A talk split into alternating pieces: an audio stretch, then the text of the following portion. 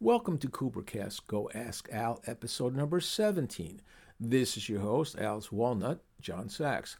Al answered questions about the lack of live blood, sweat, and tears recordings from the first tour. Al's favorite drummers, what if Super Session had been all Bloomfield, and what kinds of music does Al like from around the world?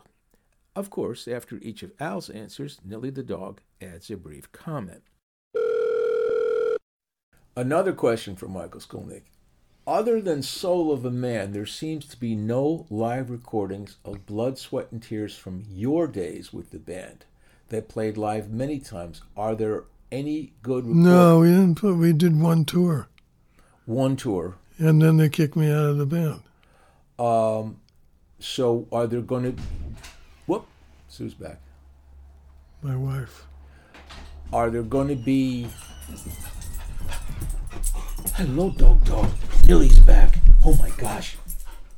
What a happy dog!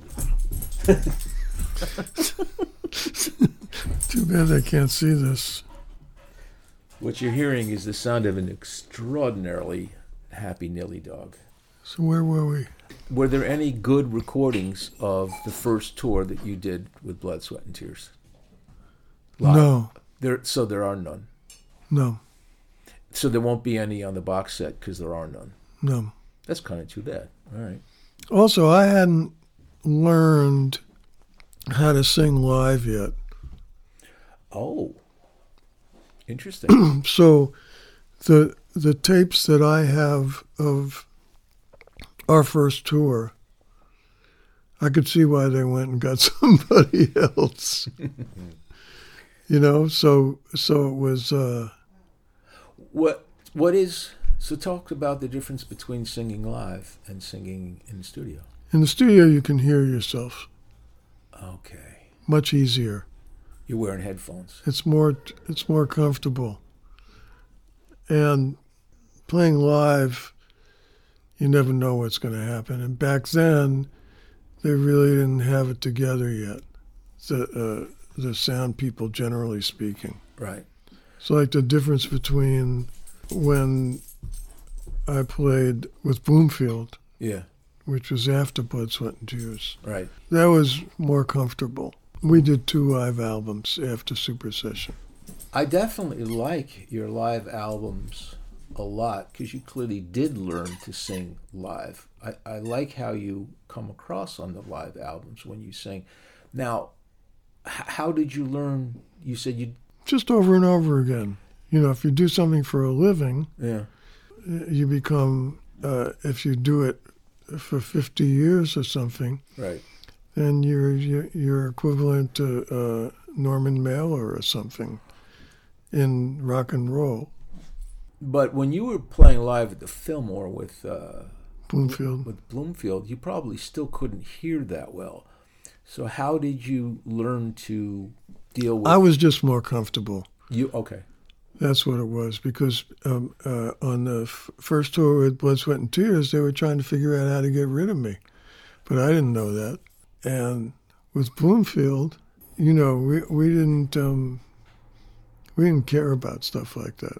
well the thing he wasn't a singer, so it was left to you. oh to no, sing. he sang. did he sing? He didn't Yeah. sing much, did he?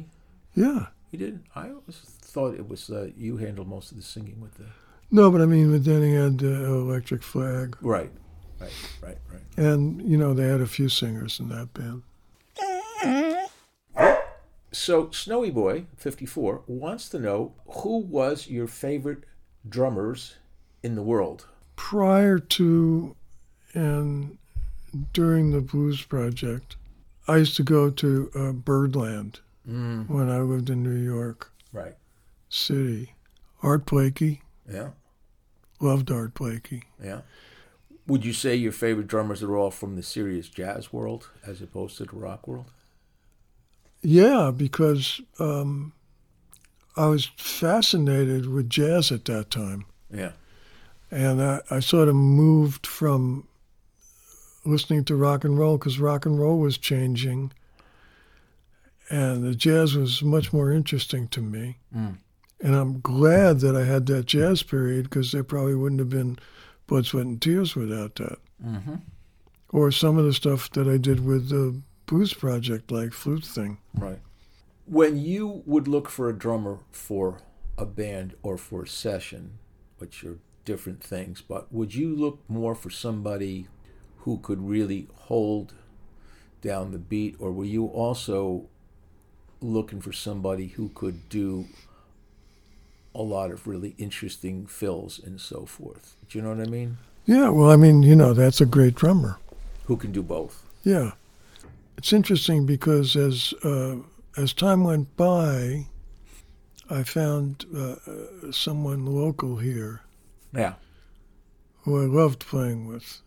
Local here in Boston, or Yeah, yeah, named Ralph Rosen, and he, he'll be on the box set yeah, more than other people have heard him uh, with me yeah. because that's when I bumped into him, Okay. and I I, I loved using him. Yeah. He was really good. And he just uh, moved away and retired. I'm going to ask this just, I don't know. Uh, Kirk1480 says Super Session was great with Steve Stills. Do you think it would have been as good if it was all Michael Bloomfield? No, because um, there was more variety to it. Right. So it was a lucky accident that. Yes, it was. Okay. But, you know, 'Cause some, somehow, you know, some things were meant to be. Side two was a completely different trip than side one. And I only had like a day Yeah. to to replace him. Well, you stayed closer to Bloomfield, and then S- S- Stills went off the Crosby, Stills, and Nash. Had you did you run into Stills later Yeah, I did. And did you, the two of you, just look at it and say, "Wow, that was an amazing thing we did that night"? I was in New York. Yeah, and I went to Carnegie Hall to see the Bulgarian the Bulgarian singers yeah, because I was into that for years, right, and you know nobody knew about it, and then it caught on, and then finally I could see them live yeah, because I, I I didn't go to Bulgaria much, right, and at an intermission I bumped into David Crosby and Steve Stills. Ah. They were at the show. yeah. That's cool. And David Crosby said to me, Well, I knew you'd be here, That's nice. you know, because we had dis- discussed it in, you know, in our lives. Yeah. Jen Arctander wants to know.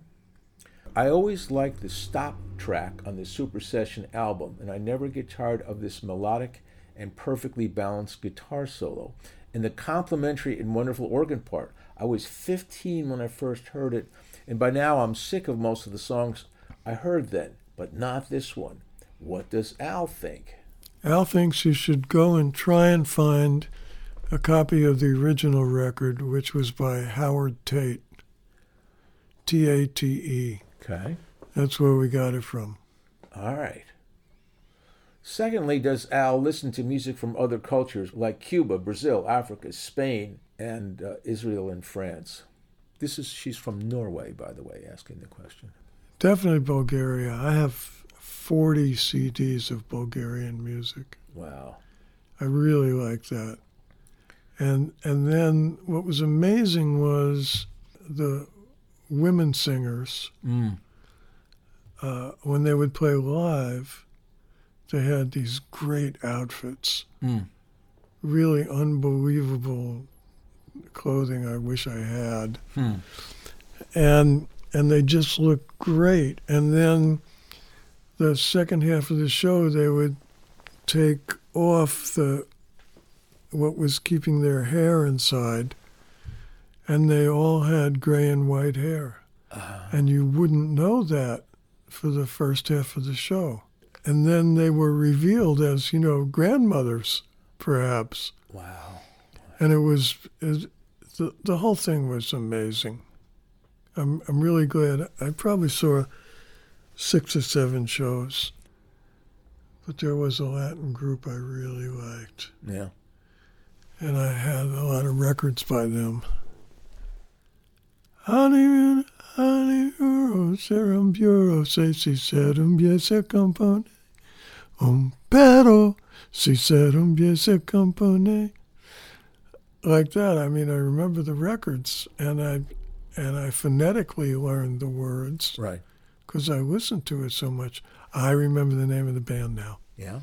The La Playa Sextet, P L A Y A. Okay. And I still have wax on that. I still have the LPs because they didn't put them out on CD. Okay.